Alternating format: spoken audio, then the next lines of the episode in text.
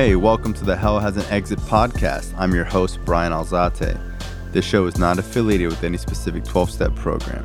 If you or a loved one is struggling with an addiction, please find a local 12 step meeting. If you believe you may need detox or drug treatment of any kind, please call 833 999 1877 to speak to a specialist. The show is sponsored by United Recovery Project, a state of the art drug and alcohol rehab facility. You can visit our website at unitedrecoveryproject.com.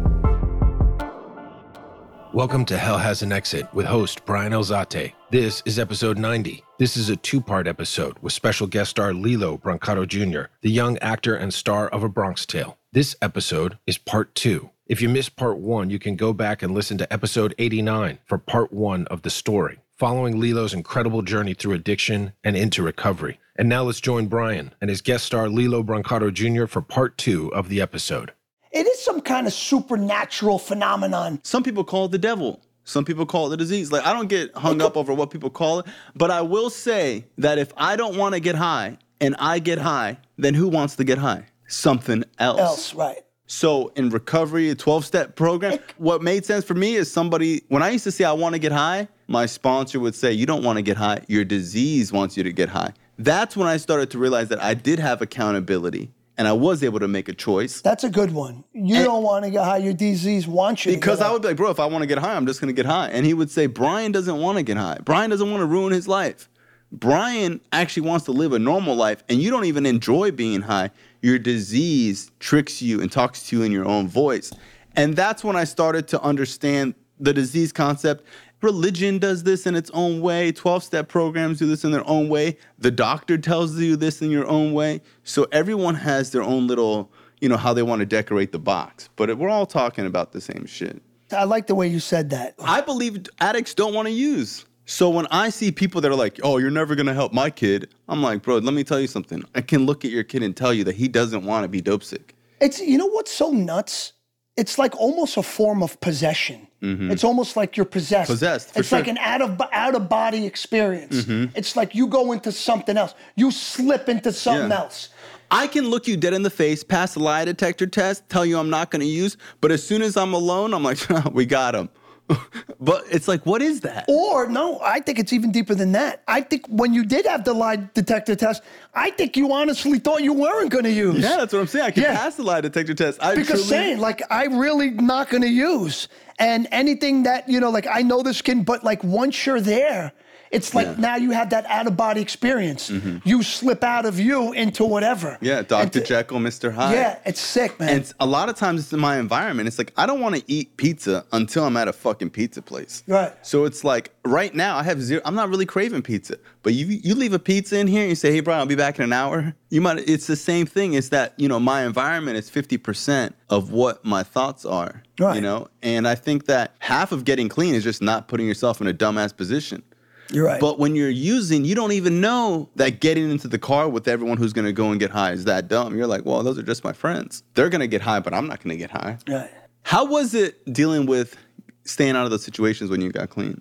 I give you a lot more credit in getting clean than I even give myself because you were able to do it out here to But, where you said brother, that there's so much drugs in prison. Nah, but not like out here. Not like that? No, no. Okay. Just like I was saying with the crack, I knew not to smoke it because it's like, where am I going to go get more?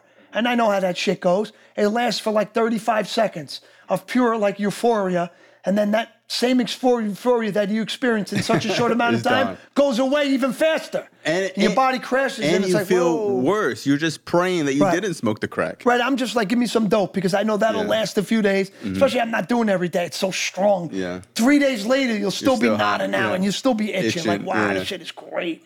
Yeah, Yeah, people don't baby. understand that the itchiness is, actually a good thing. The itching is the best feeling in the world. You'll itch, you'll itch to the bone. You'll itch your skull to the bone, but you I re- still think it feels I good. remember- you have chunks of meat in your fingertips. Wow. I remember itching my ankle, and I remember I was like half asleep, and I'm like, "Why is my ankle wet?" And You believe like- it? I was like, "Is that water?"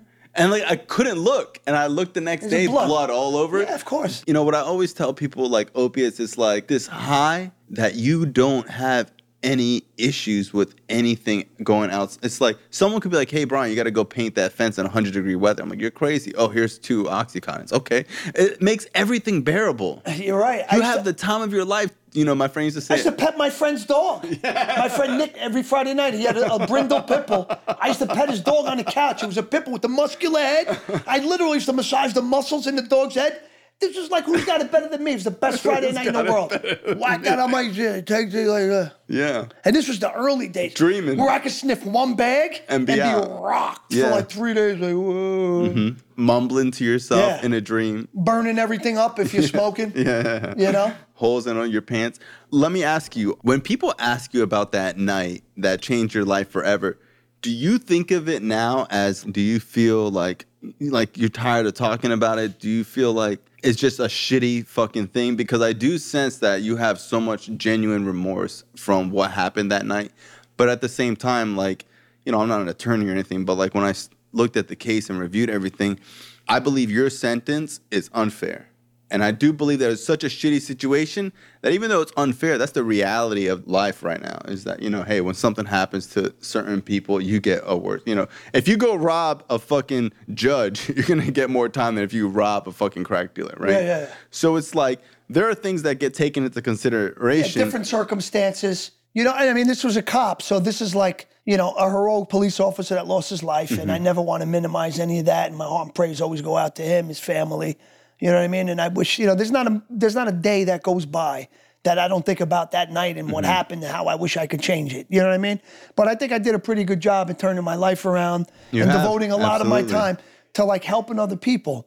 But to this day, like, you know, so many members of law enforcement on various social media platforms, just the negative things they say to me. And it's like you lose so much credibility as a person Mm-hmm. and just as a group when you do stuff like that. You want to say, like, you're like, listen, what's done is done. You know, I didn't kill anyone. Mm-hmm. And I've like used this situation to like, you know, like help other people. You're here to protect and serve the community. Mm-hmm. And when you like let a person like me come to certain places and speak to kids and you like embrace that, you're actually serving the community and you're protecting them from things that could happen. Like, look at this guy. He mm-hmm. went through it. Now he wants to share his experience with you. You should And be all for that kind of stuff. That's what incarceration is supposed to yeah, be I about. know, but this is like why And it's, it's, like logically it doesn't make sense. Because let me ask you something. How many people you went to prison with changed their life? Not a lot. no, the, the, res- You know the what I rate mean? of recidivism is very high. It's insane. So it's like the system we have is not working. You really are going uphill when you change your life after you've been in the system, and it makes it even harder because sometimes I talk to people and they're like, I don't understand. Why can't these people just get jobs? Like, good luck getting a job if you're a felon. Right. Good luck renting a fucking house. You can't Who's do anything. Rent? you, you, No. can, you can rent a basement apartment somewhere if you're Not lucky even. until they find Yeah. out who you are. Exactly. Especially now, you have access to the internet in, in, in two seconds. yeah, oh, yeah, who's out. this guy? Let me Google him. Let me see if I, oh my God, I didn't know he went to prison for eight Yeah, years. oh, I'm not letting You know, him, I'm whatever. lucky because, you know, people knew who I was before. And, like, don't get me wrong, not everybody. Some Was people don't give a embrace shit who. Mm-hmm. I was or whatever. You know, they look at me as a perp. Like, you're a perp. I don't give a fuck what movies you were in. You're a convicted criminal, and that's the way you're going to be treated. And then a Mm-hmm. lot of people like, ah, you know what? You know, because I was in certain films and stuff And like you, that. you know what's so crazy? Sorry to cut you off. No, it's all right. Before I really did research, I just thought that you were someone who pulled the trigger because that's the way the media portrays it. Yeah. And it's like cop killer. And when you think about, you know, how fucked up the media is, it's like the way that story came out has affected your life negatively. And I'm not saying that other people weren't harmed and it's not a fucked up thing that happened. The way that I have the story now is that you went to go visit your friend who was a Vietnam War veteran. that You've known this guy for years. You thought the guy still lived there. He wasn't answering. You did break a window, but you never went inside. And you were just trying to probably get pills because this guy probably had pills. He was my friend from Yeah. Mm-hmm. back. I knew the guy, and I would go in his house. Yeah, you in go the middle inside of the night or whatever. And it if wasn't. you, listen, it wasn't. If you it- broke his window, he probably wouldn't even get mad. No, He'd he be would like, say, oh, "What the hell? fuck? Exactly, Yeah, what, what the, the fuck? hell?" You broke my window. Yeah, but that's what addicts do. Yeah. Come on, you're gonna tell me If you needed money in the middle of the night, you wouldn't break your I- friend's window if he's friggin' not answering the door. This one time I was so Come dope sick, I, do I drove four hours and started throwing rocks in my friend's window, and I could have broken a window, but it's like, bro, when you want to get high and they're not answering, that's normal behavior. Yeah, and you're right. Like they need to make things much more like they need to make things clearer yeah. as to who really. Because you know what, I had you know someone, the manager of mine. We we don't you know he doesn't represent me anymore, but he's a great guy. But I remember him telling me one time that it was even hard for me to get a book deal. He said because these publishers they think you pulled the trigger, Yeah. where I have to. Well, then I said, well, it's your job to make these people know that I didn't pull the trigger, that I was just there, no criminal record I don't prior even to remember reading about it. I don't even know how I saw it. But in my mind, I just believed, oh, yeah, Lillo from Bronx Tale killed a cop. And that's why he went to prison. But now he's doing really good. I had no idea. And that's why, you know, the podcast is important to get the real story out. there. Right.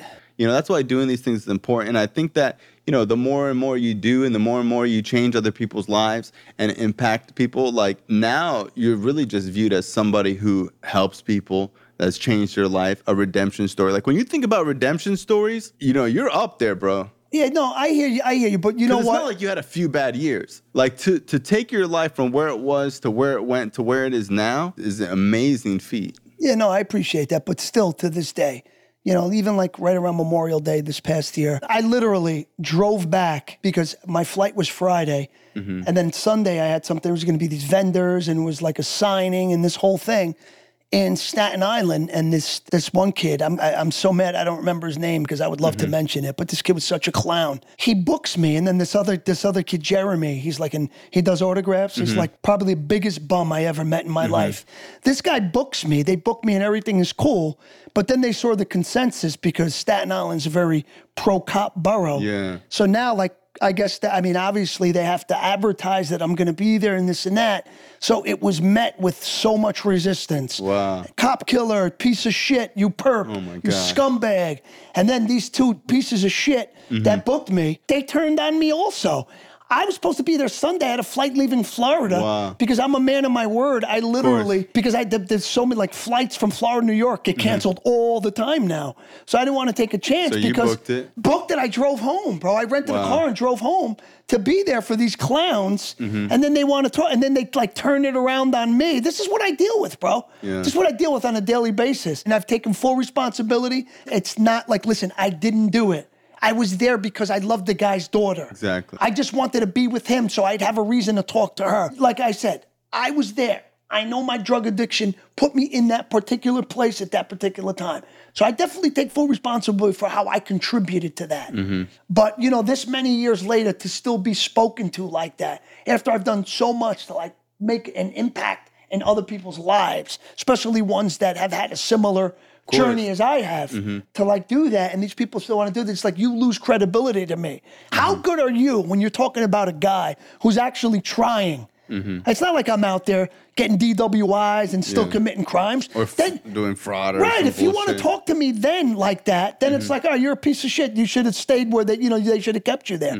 But it's like when you say that, it's like, dude, I'm really And not just trying. that. And none of us are perfect. You did a crime and you served time for that crime. Why is it an issue? You yeah, know no, what I I mean? guess these a lot of these people just have nothing better to do. Of course. So I wish I knew the name of this collectibles place because I really want to put this kid on blast. Yeah. Such a clown. He put on his page, Lillo is canceled. Three days ago, you were my best friend talking about this Mm-hmm. and that. And just goes to show you have no backbone, no integrity, Mm-hmm. where you should have been a man and said, listen, the reason why I hired this guy to begin with is because I around. respect what he's doing with his life. Of course. And I want more people to see that and to hear Mm-hmm. his story because it'll inspire them to know that this can actually happen. Instead of us just sitting here blind and then you got this kid being judged by members of law enforcement that don't know shit about what he went through. Mm-hmm. And probably most of the cops don't through. even know the whole story either Yeah, but let's you see know? when one of their kids get addicted to Yeah, drugs. exactly, for and sure. Mm-hmm. then and then they'll see, oh, they'll say, oh, you know what? I shouldn't have been. I should have been a little nicer to that Yeah. kid because now I know what he went through and what his parents went through. I deal with it all the time with sober livings that we own and stuff like that. It's like people are like, oh, I don't want that in my neighborhood. Oh, halfway houses don't belong in neighborhoods. oh, Where you the own f- the houses like? Yeah, yeah. Oh, that's so. Yeah, so I remember being so smart, man. Thank you. So I remember being like, dude, where the fuck are they supposed to be? My cousin- Oh, not here. Yeah. Okay. Well, when your kid becomes a drug addict, you know, you tell Trust me how me. you feel about it. You know what I mean? Because I guarantee you, because we have nice houses and nice neighborhoods, and people are like, they don't belong here. I was like, where do they belong? Exactly. This is giving them a fighting chance. This is Well, inspiring. and it's them. like, you think they're these like homeless people with like fucking bed bugs and shit? Like, it's dude, all about empathy, brother. If take they don't pe- have it, Yeah, we, we take people from all over the country. You know, people with jobs, lawyers, doctors, all walks of life get clean. And you know what? Once they get clean, they're probably a better human being than most of us. That's I really like that idea. That's Yeah, smart. absolutely. Mm-hmm. Somebody mentioned something like that to me recently about sober living homes and stuff like that.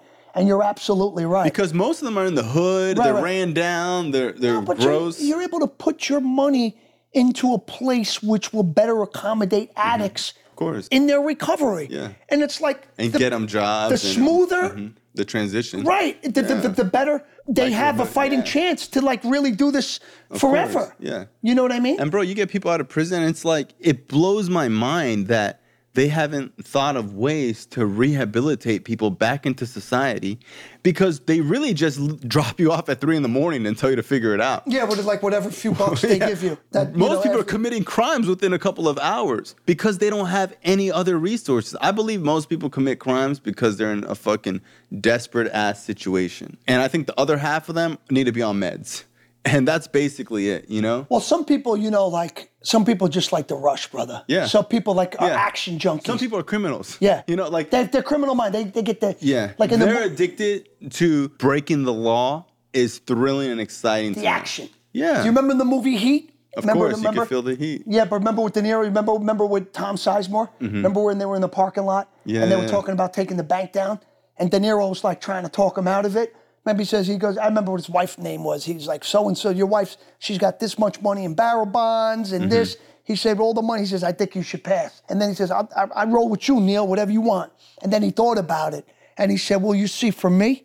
The action is the juice. I don't give a shit about, the, the money. money, I want the action, and that's mm-hmm. what it is. Of course. And honestly, I think there should be like a 12 step program for fucking people who have that criminal addiction. Cause it's like, you know, like I think about my drug dealer, not for nothing, bro. I really have a good relationship with that guy. Like, To this day? He's changed his life.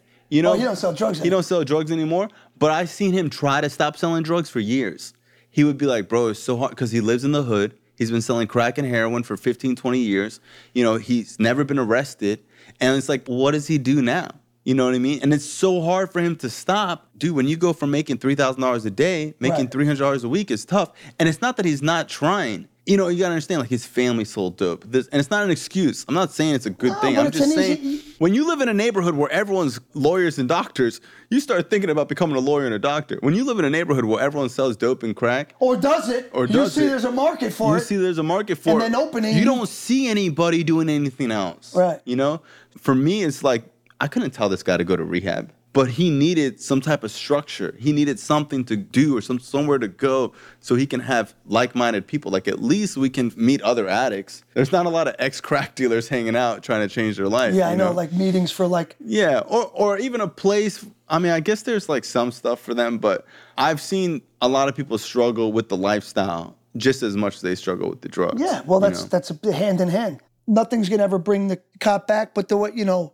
And it, like I said, Daniel Enchautegui was a heroic police officer who lost his mm-hmm. life, you know, off duty, not in the line of duty, off duty, which is even more commendable in a way because he put himself out there in a At- at this- situation when he wasn't on the clock. And I'm not trying to say anything bad, but it's like if he would have stated that he was a police officer and people knew that he was a police officer, I think it would have ended differently.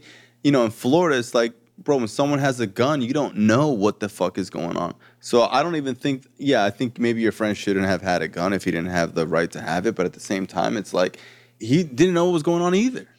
You know? Well, it's just like, you know, man, it was like one of those things a second to get into trouble and a lifetime to get out of it. Mm. Everything happened so fast. Like, boom, boom, boom, boom, boom, boom, boom. It's Mm-hmm. done. Okay. And then that, you know what I mean? He died. These guys were shot. Like, everyone's life changed within the matter Mm-hmm. of not even 10 seconds. and you got shot three times. Two and a half. Two yeah, I got half. grazed. Yeah. Grazed? Wow. Yeah. And was it nine millimeter? It was a nine millimeters off duty. It was a car nine, Wow. nine millimeter. Yeah. And how was that surgery? Well, I was, you know, I was, I was out for it, Mm-hmm. so I don't even really remember. But I did lose part of my colon. I lost my spleen. I had a collapsed lung, and this was all after, you know, un- unarmed. Yeah, I didn't have a gun. Mm-hmm. exactly. And all this harm and bodily, all this bodily harm was inflicted, and you know, Mm-hmm. basically because I'm a drug addict. So you shot me because I'm a drug addict. That's basically, but nobody sees that side of the story. That's what started everything. You don't shoot that gun first, maybe none of that other stuff happens. Mm-hmm. And I understand that you know you had your back turned. He had his gun on you. He said, "Don't move."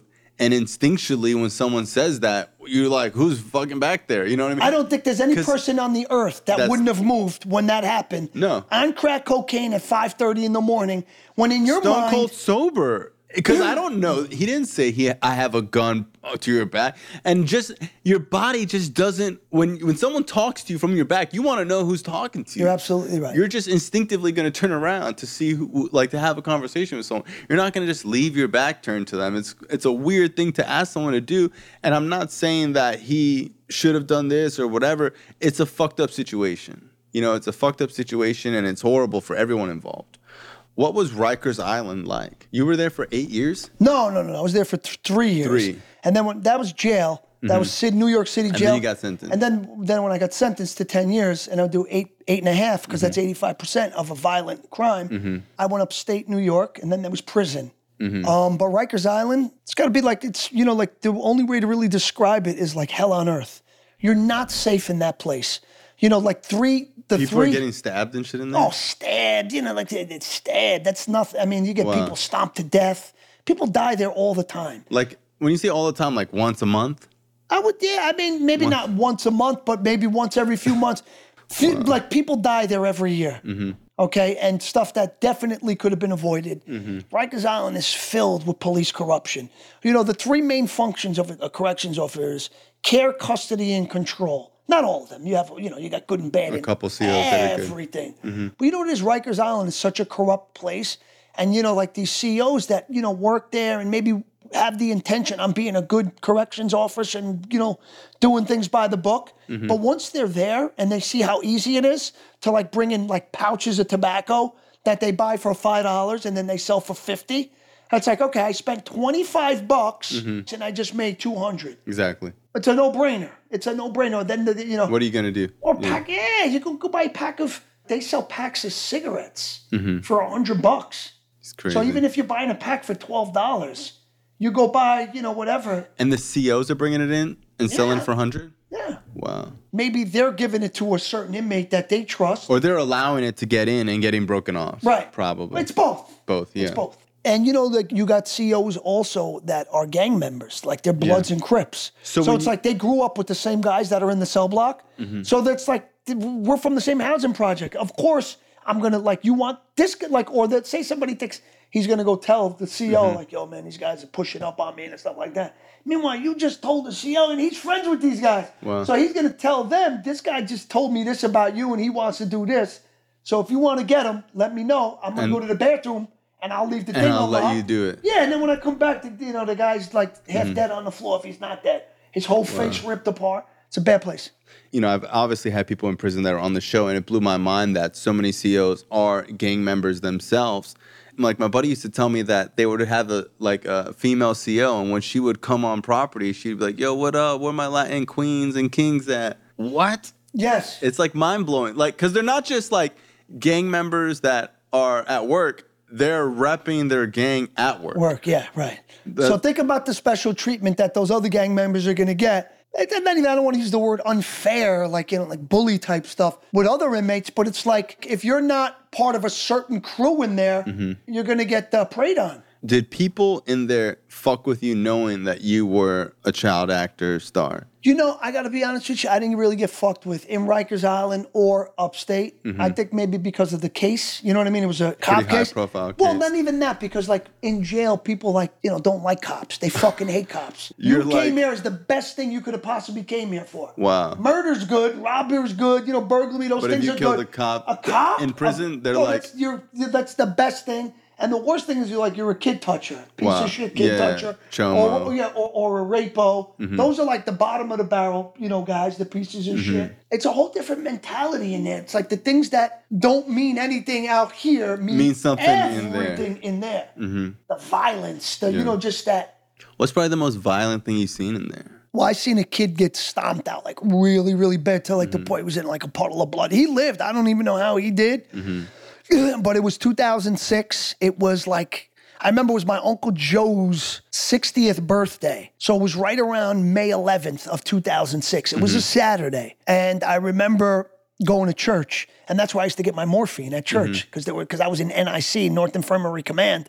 So, that's you what- would link up Yeah, well, these were guys in the hospital, so they used to get it and they used to hide it in their wheelchair. Gotcha. And then I used to send money orders or whatever. I used to meet up with them and you know chew like 20 MS Contins and be high. That Saturday, I remember I missed church and I was so mad. On the Catholic service, they come, the escort, because they come down the elevator. Mm-hmm. They got guys already chained up and they yell it. If you don't hear it, what do you think? They're going to make a special Yeah, they're not trip? coming around for you. Do you think they're making a special trip to bring you? Nah, bro, you missed it. Mm-hmm. Come see me. But they didn't know church for me was everything because that's where I used to get my drugs. Gotcha. So that day, there was this kid D and Ski, D and Ski, right? Three new guys came to the house that day, and I remember this guy D. His last name is his name is Simmons, right? This kid, he was the one who was on the receiving end.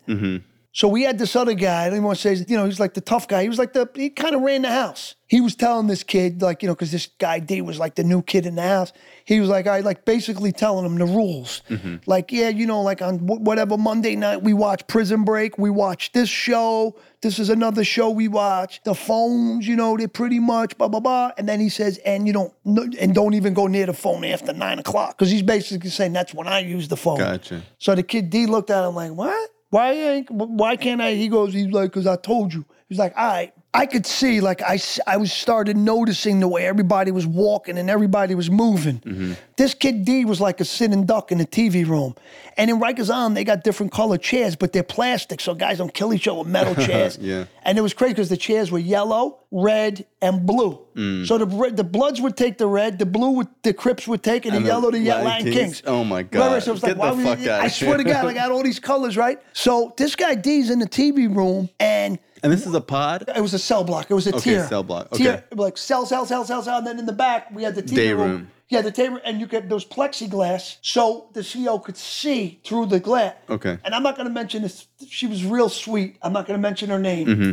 but she was such a. She was like the type that would wake us up and make sure that we ate Oh, what a older sweetheart. Jamaican lady. Yeah. She was such a sweet sweetheart. mm-hmm. And she was on a double that day. Okay, she usually works three to eleven, but she mm-hmm. was stepped in the daytime, so she was sleeping mm-hmm. during the day to be get ready for her regular shift. I knew that something was going to happen to this kid because I seen everybody, right? Mm-hmm. And and you know too in jail when there's going to be a fight when You people well not even that when people put their sneakers on. Okay, yeah. So yeah. you grip the floor. You know what I mean? And sometimes people throw water on the floor too. So then you slip. You're at a Wow. disadvantage. They'll throw water your way and they got their sneakers on. You don't. You're gonna, you're gonna you're a big disadvantage. So I seen the sneakers on and I seen this and that. So the guy D is just in the TV room. He's just sitting there. And everybody's in there. There's a couple young kids, a couple crips. And next thing you know, boom, one chair went flying. And then everybody just like boom, boom, boom, boom, boom, boom, Stomped boom, boom, boom, boom, boom, boom, boom, boom, boom, boom. Like literally his head, I seen it boom, boom, boom on the friggin' the concrete floor. wow. Bro, it was like literally bouncing like a basketball. It was stomping his head. Boom, boom, boom. Was going like that high. Boom. Mm-hmm. And the life was taken out of him. Because Wow. I saw his eyes in the beginning of like, you know what I mean? He was still there, and then he just went out. And I really thought he was dead. Because I seen after a few, there was just nothing left. His whole body was just loose, and he was just like, whoa. And he was like, blood. And then everybody just dispersed like nothing happened. Mm-hmm. Everybody was in their cells like this. Chilling, reading a book, Reading reading the book, you Bible. know, like, what happened? Yeah. I know, it was on John verse 3.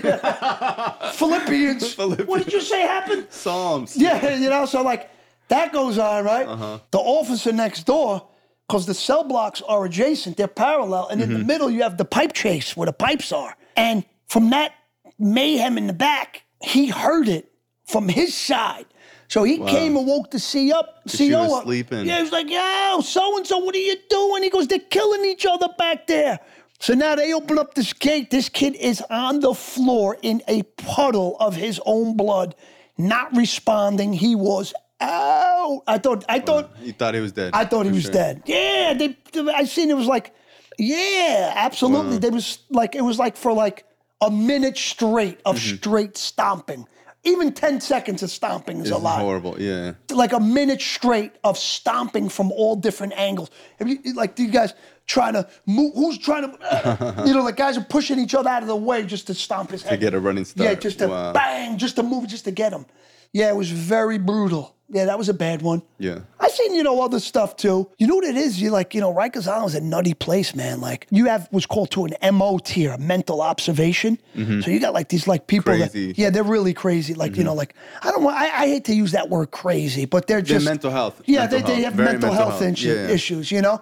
Like I remember one guy because like different classifications, they can't mix you. Mm-hmm. You can't be in the same yard as that guy. Because if something happens, it's a lawsuit. We should have knew better. Yeah. This guy's, you know, like takes medication and he's just not stable.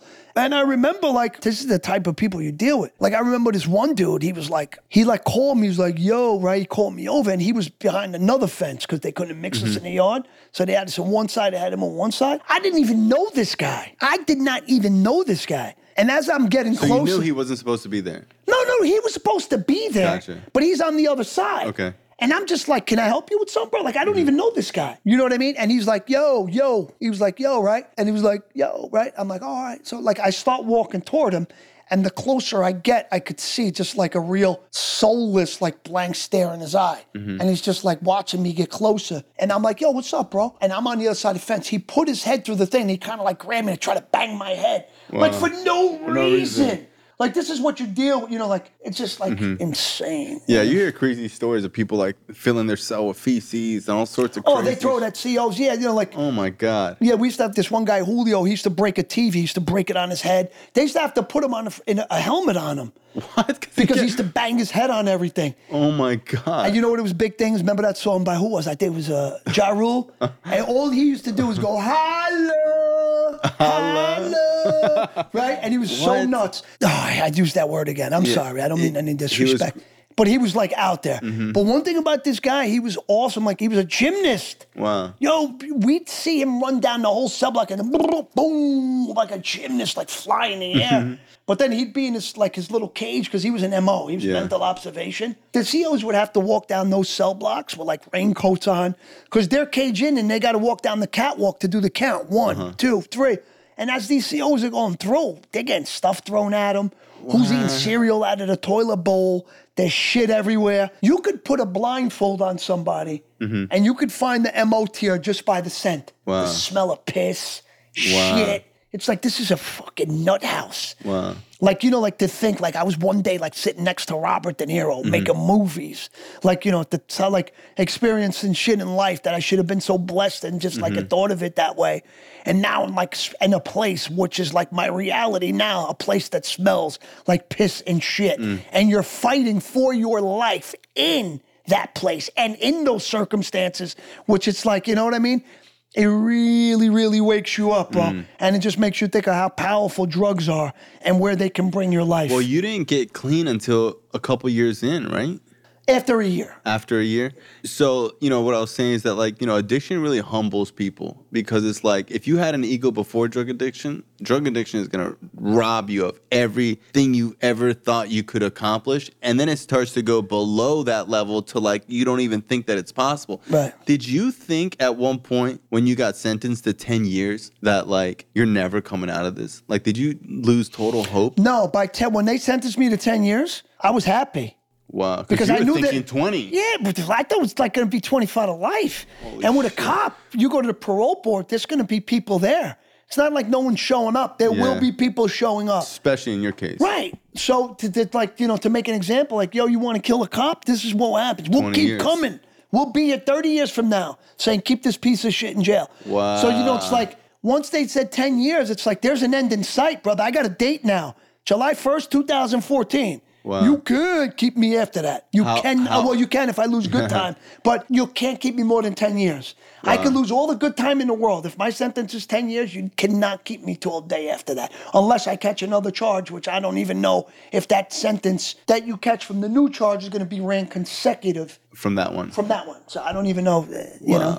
That's crazy because I would think that you would be like crazy upset, but you were like pretty happy about it. Because I already did three in Rikers, so you're giving me ten. I got to go upstate and do five and a half Five, more. yeah. It's nothing. Wow. I was. Gonna, I said five and a I half tell- more. I- I tell- said I'm still going to be in my thirties. I tell clients they got to stay a week longer in treatment, they start crying. Yeah, bro. I was like five years. Wow. I'm going to still be in my thirties. I'm gonna still be a young dude So you still felt like that, like, dude, when I'm getting out, I'm still gonna be young. I can do Hell whatever yeah. the fuck I want. because I knew. Where does that mentality come from? Well, you know, I knew. I well, you know what I mean. It's like because I didn't believe in God. You know, I saw my little cousin Dina die, and I was just Mm-hmm. like really lacking faith, and maybe that was a big part of why I ended up where I ended up. But as things started happening, I started seeing the metamorphosis, the, the change in me. I started believing more and having more faith because I seen that it's real. You know what I'm saying? So it just like my way of thinking totally changed. Like I look at this as a sign. God throws signs out there all the time, right? But mm-hmm. we got to recognize those signs. Something may happen, like where even somebody didn't pick up the phone where you were going to tell them go fuck themselves. Yeah. You know what I'm saying? They didn't pick up because they didn't. God didn't want you to t- say that. You know, Yeah, just not that emotional, whatever. right, whatever. But just, down, just that's know? one little tiny example. But just anything, and then I just said, "Wow, this is what was supposed to happen," and I just started seeing myself get better. And also, when I was in there, I went to school Mm-hmm. because I knew, I knew once people like you know, see, I'm doing this podcast, people would want to hear my side of the story, Mm-hmm. and I just thought it was in my best interest to go to school, learn how to speak. I think when people hear you speak well, there's a better chance for them to give you the benefit of the doubt. Mm-hmm. To say maybe maybe this guy didn't, you know what I mean? Maybe we were wrong about this guy. Maybe he was, you know, at the wrong place at the right time, not the right. Mm-hmm. People say the wrong time. If it was the wrong time, you wouldn't have been there, there, yeah. right? You're at the right time, the wrong place at the right time. Mm-hmm. But yeah, so you know, the moral, of this, the whole story, what we spoke about today is don't do drugs. Yeah, Right? sure. Don't do drugs. Do you think that your life would have turned out totally different if you hadn't gotten arrested that day, or do Oh you? yeah. I may not be here. You probably would have I, died. I was about a month away from sticking a needle in my Mm. arm, and then who the hell knows what would have happened? What's crazy is that if you develop that addiction in today's time, I think you'd be dead in three to five years because you don't see people doing heroin for years anymore. Because with the fentanyl, Fentanyl. people are dying left Bro, and I don't even think three to five years. I've always said that, that. yeah. I mean, because of the way we're wired and we're so nuts, I think we're going to look to make up for lost time. I think we won't even last a year, bro. Mm. Yeah. Especially now, you know what I'm saying? You're doing a little bit better financially and like, Mm-hmm. Yeah, you we're know, dead. We're yeah, dead. the access. Uh-huh. You know, it's like, I would, I tell people like I would be afraid to relapse today because my body's so clean. Like fentanyl will fuck you up, bro. A drop of it will kill you Mm-hmm. and your whole family. Yep. All right, it's serious stuff. And like when I got shot, they gave me fentanyl because I was Mm-hmm. snorting 20 bags a day. So I needed the strong shit. Fentanyl's like, you know, 10 times stronger Yeah. than morphine. And Kills morphine's, elephants. yeah, it's serious. What's like one of your favorite stories from how somebody that you've helped since you've been clean? There's so many. I just see so Yeah, many people pinpoint. Mm-hmm. achieve so many great things. Trying to find one that's more different. I mean, I guess they're pretty much all the same Mm-hmm. Yeah. because it is what it is. You know, I got this this kid Devin, this Mm-hmm. kid Devin, Long Island. He lost his. It was his half brother Anthony. Mm-hmm. Like literally, not even a year ago. He's been dead. He seems to be doing really well. I know him personally. I know his mom, so that's why that stuck with me Mm-hmm. A little bit more. This kid, you know, I really, you know, like he's, uh, I really commend. Like I said, he just lost his brother, Mm. and that's so so tough. He was over at More Life Recovery with us for a while. In the beginning, he wasn't really saying what was on his mind, Mm-hmm. and I think that, you know, and he, he did one time go back and did some Xanax. Yeah. Because you know, when you're an opiate and you do Xanax, you don't think it's a relapse. Mm-hmm. But it's still something to take you away from you. And I think once he started opening up, he became, uh, you know, a different person, had a whole different outlook. I mean, but there's so many. I could think of like on my way home, I'll be Hundreds like, oh, I should have mentioned this one. But that's the most rewarding part. Mm-hmm. Like, you know, but listen, it goes both ways. For sure. You know, it goes both ways because, like, you know, well, I knew this guy Primo, okay, and his sister reached out to me, and you know, she said, you know, my brother Primo, and they're like right around forty, and they're twins. Her brother Primo, like, you know, was heroin heroin addict, and you know, he's like a bodybuilder type dude. And he liked the needle. He liked to shoot dope. And I did, you know, his, him and his sister had a very complicated past with the dad and stuff like that. And I liked this guy. Like he was a cool dude. Like one time I, you know, went out of my way to like reach out, not even talk about addiction, just because he was cool him. dude. Like, you know, he like knew how to work out, knew about nutrition. He liked rap music. He was like, you know, we were very, we had a lot of similarities and a lot of things that, mm-hmm. you know, we liked in common. And, uh, you know, and like, yeah, I really felt like I was reaching him and everything was cool. And his sister was like, oh my God, my brother called and it was like Lillo called. And she was like, yeah, that's what he does, you know? Everything as far as we were concerned, we're going beautiful. Mm. I'll show I have it in my direct message. Lillo, I just wanted to reach out. My brother Primo died this morning. That happens too. Mm. It's yeah. like the quiet before the storm sometimes. Yeah. You don't know, and then they just die. You know. And a lot of times people would tell me like, "Oh, I don't understand. He was doing all the right things." Well, one of the main right things is not use. right. So it's like a lot of times people are like, "Oh, I don't understand why they use it." It's like sometimes people just choose to act on that impulse. You know, we have a thousand decisions you can make in an hour, and it's like you, you make the wrong one. It's like you could end up getting the You can make a hundred good ones, and it won't have the same impact as, as one, bad one. Exactly. You know. Yeah. And it's like, um, you know, I know for me, like dealing with addiction and recovery, it's like. And I go to so many funerals, people I get close to, but at the same time, it's like, you know, I do see a lot of success stories. I always tell people, because they ask me, like, you know, is it hard going to all these funerals and stuff? But it's like, you know what? I've been to more weddings than funerals. I've seen Yeah. more babies get born than funerals. In Florida, we got a crazy recovery community. We got a lot of young people, and, you know, it's good that people like you put your story out there. Yeah, you know, like sometimes, like I think Robert Downey Jr. I think he's a Mm-hmm. great actor. I think he's friggin' awesome. Charlie Chaplin, some of the stuff Yeah. he did was so great. Who's been more of a success story than him, really? Exactly. But I just think that you know, I just think he could And be. he was a fucking. You seen that video where he talks about putting the shotgun in his mouth? yeah, I know, but I just think that I just think he could do a little bit more. Addiction and recovery. Because you know course. Mm-hmm. what? I'm nobody compared to that guy. And I've impacted so many people's lives. That's Iron Man, bro. Mm-hmm. That guy's probably made over a billion dollars from Avengers alone Mm-hmm. because of how many people saw it. Do you know how many people look up and admire that guy? I just think, in a way, it's almost selfish. It's almost selfish Yeah, of him doesn't to really share that. about it yeah, because he's probably told by the powers that be, Hey, don't mention don't that. we don't mention it, want that. yeah. But it's like, dude, this is a part of my journey because this character, you know, is received he- so well. It's because I am that guy. course, I'm yeah. like, you know, like the irony. Like I was a broken drug addict. Now I'm friggin' Iron Man Mm-hmm. because of my recovery. I should share that. Mm-hmm. It would inspire and give so many people hope. A guy like that would change so many people's lives. I think he's kind of selling out for the money. Yeah. I really do. I'm sorry. How else can you look at it? Yeah. You're Robert Downey Jr. There's nobody that's more of a success story Mm-hmm. than you when it comes to addiction and overcoming it than you. Yeah. And I just think you could do a little I've, bit more, I've- brother. I've never really thought about it that way. And like, you know, I know people want their anonymity, but it's like, dude, when you're a celebrity, you kind of no, don't we know any- where you've yeah, been. we know what the fuck There's no happened. anonymity when it comes It's to like, you. What? Everybody knows Mm-hmm. who you are, where you've been, and this and that. And I think like sometime maybe you should just like put the movies to the side and you know be like be a human Mm-hmm. and say, you know what, I do have compassion and empathy for these people that are still sick and struggling. Mm-hmm. And maybe if I said the right things at the right time, I can prevent a lot of people from dying, From dying, and yeah. from going through.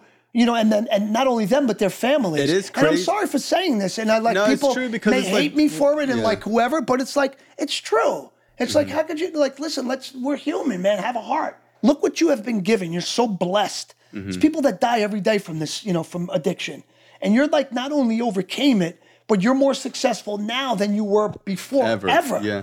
And you got to attribute that to your recovery Mm-hmm. and what you went through. And you have to let people know that that's possible Yeah. Mm-hmm. and tell them what you did to get to where you are. And maybe they can learn from you. When you keep that, it's like selfish. You may you you may have something, some secret or something that no one's ever thought of that you can share that makes all the difference. This little thing can Yeah. make this big difference. And it's not like he has to dedicate his whole life to it. It's like if he talked about it a little bit more, it would make a huge difference, you know. And like for me, it's like hearing those stories. Like when Eminem got clean, we got clean around the same time. He has like a month more than me, or have a month more than him. It meant a lot to me being someone that listened to Eminem growing up. That he was really vocal about his recovery and did like a whole album about it. And I didn't need him to, but it felt good to know that not everyone who gets clean is gonna. Because I used to think getting clean was like a life sentence, you know, that it was like the end of the world. or No, it was doesn't have to be, man. I just think, like I said, I think he's a great actor. I respect so much and everything what he's accomplished, but I just think that I would respect you more Yeah. if you told some of these people, like you know, some of these mm-hmm. these powers that be, like, hey, you know what? I take this really seriously. And I see people die from it all the time. And I just think it's my obligation, mm-hmm. my responsibility to not dedicate maybe my whole life to it because I know you've also done a lot Yeah. for me, giving me another chance in coming back. But it's because I am this way now and because I've mm-hmm. adhered to these certain principles that, you know what I mean? It's just, What are you planning on doing now with film? Well, I have a film right now. That you're uh, working on, right? No, it's on Amazon. It, Oh, okay, it's, cool. It's called Made in Mexico, where I play a Mexican cartel guy. So it's like Wow. a little outside the box. It's a different character. Well, you're Colombian. Yeah, well, but people Wow. like really liking it. Yeah, they find cool. it funny. It's like What's a it called? quirky Made in- Mexico. Made in Mexico? Mario Oh Lopez God. produced it. Wow. And uh, you know his hair and makeup guy Rodney Mm-hmm. Rinks, Tootie Rinks, wrote it. Mm-hmm. And I met him on you know the set of Extra, Extra, Extra. Wow, yeah. And you know he's like, I got this movie. I think it'd be great. We did it, and it turned Wow. it's turning out pretty pretty good. Are you? How much time are you dedicating to your acting career right now? Um, you know, like I don't really want to get typecast. So it's like when I like in this like bigger budget, like st- studio type stuff. I mean, whenever they hire me, it's usually they see me in one way as like an Italian and like a lot of these simple Mm-hmm. get stuck in a characters. role. Yeah, and I don't want to do that. I'd Yeah. rather do something else. And good thing I'm like working in the drug treatment industry in Mm-hmm. this world where I don't have to necessarily depend on my acting to put food on Mm-hmm. the table and to feed myself. So it's great to be able because I'm, I'm a real artist. Like I want to play different roles. Like Mm-hmm. you know what I mean. I like I look at a lot of times like I see like a lot of these actors like they play the same roles over and over. It's like I look at that as like almost like you're a you're filling a spot. They have a spot for this type. Mm-hmm. Yeah. So if you fill that spot, Yeah, you're in a the- box, and we're gonna put you in the same box. yeah, we're gonna put you in this box all the time for this main person to keep going. You push this vehicle, and then until his next one, then we'll find other people to fill the spot. It's like when Adam Sometimes- Sandler when Adam Sandler does a, a serious movie. It, to me, it's like so cool, you know, because they play him in the same. He plays the same fucking guy every time, you know. You can only see it so many times. And I love Adam Sandler, you know, but like you know, I loved Uncut Gems, you know, but um, Uncut Gems was really good. man, I love that film. The Safdie brothers or whatever they're called, they have they did Good Times. They were Yeah, no, no, that was, uh, those that two was- brothers are great. He was awesome in that. That Mm-hmm. you know, I can I think that that film should have did a little bit better with the Academy Awards. Like it was did. phenomenal. Yeah, yeah. I'd like to watch it again. Yeah. Would you play a drug addict? Yeah, why not? Okay, I'm just wondering. Of course, yeah. Yeah. Because maybe I, I I'll bring a level of authentic to authenticity to that that character. yeah. Yeah, you can't say, "Oh, that's not the way it is." Are you joking me? I lived it. Did you course. ever do it? I can't watch certain movies because I'm like that would never happen. You know what I Yeah, mean? yeah. Because because it's like you know I'm sure people that are fucking the military can't watch certain movies about the military because it's not authentic. Yeah, just the way they do this. It's like that's not the way he would hold his hand. I'm not watching this Mm-hmm. Yeah, shit. exactly. Because I remember when we did Renaissance, man. Wow. that some of these guys, the military top guys, Mm-hmm. guys that would teach us, they would tell us. I was watching this one movie. As soon as I seen him do that, he said, Well, "I I'm never. I, that's it. It's done. Yeah. That's not. You know, like just any little thing." Made in Mexico is on Amazon Prime right now. I got a film I did called Sleepyhead. Takes place in hell. Okay. Uh, we're in post production right now. Um, I did a short film with Jamie Lynn Sigler called "I'm on Fire," which is absolutely amazing. Mm-hmm. We didn't make it to Tribeca this year. I think it was a late late submission, but hopefully next year. And we're aiming. It's really, really that good. Do you ever think about like writing films or producing films? Producing and directing, yes, Yeah. Mm-hmm. because I would know how to bring it to life the right way where it's going to really mean something and in a really effective way. And I would be able to convey it the way I want. Well, I want to do something, a, a that'd cool. modern day film with Taral Hicks and I, Mm-hmm. who played my love interest in A Bronx Tale. Because Bronx Tale's going to celebrate. Uh-huh. still talk to her? Oh, yeah. She's like a really good friend of mine. Is she an actor still? Yeah, she's an actress. Uh, she's still working. Uh, Wow. She looks better now than she did back then. Wow. Yeah, she's like my really good friend. Like, you know, we That's have our own lives, but she's still like, we do a lot of signings together. And I want to bring her and I back together because, like I said, Bronx Tale's a 30 year anniversary Yeah. next year. And I think if we had a film that was coming out right around that time, it'd be killer. Yeah, because it's like you're going to get so much free Yeah. publicity and, and, and press. Of course. Because of the film. It's like, oh, and they got a film coming out. But I don't necessarily. Yeah, bro. If you guys did a love story film now, where it's like I don't it could know be anything. It could be like it would be so cool I just to see you guys right, I don't on know camera if I, together. Uh-huh. I, the idea that I have, it's not really a love interest thing. We wouldn't even be the stars. Uh, it would be our daughter in the. Film. Like we had been estranged. She Wow. Uh-huh. comes back later on. You know, like back in my life, to tell me that our drug daughter's a drug addict. Wow. That's all I really want to talk about. that would be so cool. Yeah, yeah. Because that it's, be it's cool. kind of real because this is what I do now. You know what I mean? Trying to help people on drugs. And now it's like someone, my own immediate family, my own daughter, who's struggling with it. And once again, there would be that level of authenticity. Wow, Because- that would be really cool. You and her separate, come back, and she has a daughter who's on drugs. Well, our daughter. We have Your a daughter. Wow. You like that? Yeah, that's fucking sick. All right, cool. That'd be cool. All right, cool. Let me know. I would love to be involved in that. Cause, cause my dream. Cause sometimes I, I watch these. Maybe drug, you could produce it. Let me know. Maybe, C- t- I would maybe you could to. produce it. and then I- write it off as a, uh, an advertising experience. An advertising expense. Yeah. You can have billboards for your treatment center everywhere in the background. Say we're doing a Mm-hmm. Yeah, scene in the street, so cool. and there goes your thing. I would love that. You'd say, "Listen, this is not a, this is a, a- an expense. I'm advertising my company through this, Mm-hmm. sure. and I'm telling you, you know, you'll be That'd be able cool. to write a lot of that off." Yeah. because, you know, to me, like, there's only a few drug movies that I've watched that I've really have captured what it's like to be a drug addict. I dream about writing movies and even doing like a documentary on watching someone get clean from day one to, you know, day 365. You know, because a lot of times like, I watch these movies and they're not real. I think you have a real niche in that. Like if you really put your mind to that, I think Yeah, that, would be like my like Johnny. Yeah, like- Johnny Depp does all these quirky characters. Yeah. That'd be my. But yeah, how many drug movies can you know? What would you say as far as smoking crack and just like Samuel L. Jackson was awesome in Jungle Fever? Uh-huh. Yeah. he was awesome. But I gotta tell you, man, did you ever see Bad Lieutenant with Harvey Keitel? I saw it. That was probably the best portrayal. right, Yeah. right. Did you see like when he was in that hallway? Remember he was smoking. And Yeah, then- like who do they bring on cast? and just the, what he did with his eyes. Yeah. Mhm. Just the way his eyes, like you could almost feel that Feel it, euphoria yeah. as he's blowing out that hit, and just and just the way his eyes, I was like, yo, that shit is so, so real. Right? I think I watched it when I first got clean. I couldn't finish it because I think I was just too fresh. I was like, this Yo, that is- this- movie was serious business. crazy. Yeah, yeah, But uh, yeah, brother, I'd like to say hello to our good friend Marty Tankleff. Yeah, Thank you, Marty. Marty. Yeah, shout Yeah. out to Marty. He's a and every solid guy. every solid as they get. And if you want to talk about commending someone, think about what that guy went through, Mm-hmm. Yeah. wrongfully accused all those years. dedicated his whole life, And, you know, to- came back and won the lawsuit right, and got and to be able to come out and to be better and not bitter. Mm-hmm. Because there's no price or no amount of money that's going to give that guy what he lost. Yeah. All those years.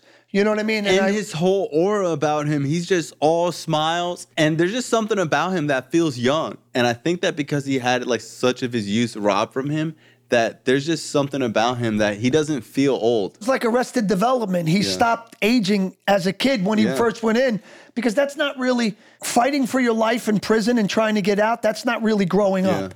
That's something different. So it's like, Pause button. yeah, he paused his childhood and his, you know what I mean, his adolescence, Mm-hmm. and then went into this like fight or flight fucking survival mode for all these years. And then he finally got vindicated, you know, and he finally, the, the whole shit was overturned. So now it's like he's picking up where he left off, you know what I mean? And he still and does what's have so that incident. crazy is that he took matters into his own hands. Said, "I'm going to be an attorney, and I'm going to figure this out." Nobody cares about you like you, brother. Yeah, that's crazy. You know, but and you spent a lot of time in the law library too. yeah, yeah. I mean, you know, How many hours do you think you spent in the law library? I used to try to go up there as much as possible mm-hmm. because it's like, let me make sense of what I'm being charged with. Let me fully understand what it is and all the intricacies of that particular law. Let me really learn what this is, what I'm mm-hmm. up against. So then, based on that knowledge, I can give myself and my attorney a better fighting Yeah, chance because it's like, hey, I read this and that this is the way the law is to be applied. But you know what? Just so you know, that's impossible and they'll Yeah. never get us because I did this, Mm-hmm. not that. Oh, Lillo, I didn't know that. Yeah. So keep that in mind, the- you know, and it's just like, thing, yeah the main thing is that you know i think that you had the ability to not lose any hope because that's really inspiring to see that you just were like when i get out i'm still going to be young and as long as you had that fighting chance you're willing to do it tough road, but Yeah. you know, hey well i appreciate you coming on the show it's been a pleasure meeting you. Thank you you, brother. big Appreciate- thank you, fan you know i think um, your story getting out there is only going to help more and more people and yours as well, brother. hey thank you i appreciate that You know what I mean? You have a very beautiful story, and I want to wish you continued success in this For sure. thing we call recovery. We'll link Just up keep it again. Absolutely. brother. right. Thank Thanks, you so Lillo. much. Appreciate you. Thank you. This show is not affiliated with any specific 12 step program. If you or a loved one is struggling with an addiction, please find a local 12 step meeting. If you believe you may need detox or drug treatment of any kind, please call 833 999 1877 to speak to a specialist. The show is sponsored by United Recovery Project, a state of the art drug and alcohol rehab facility. You can visit our website at unitedrecoveryproject.com.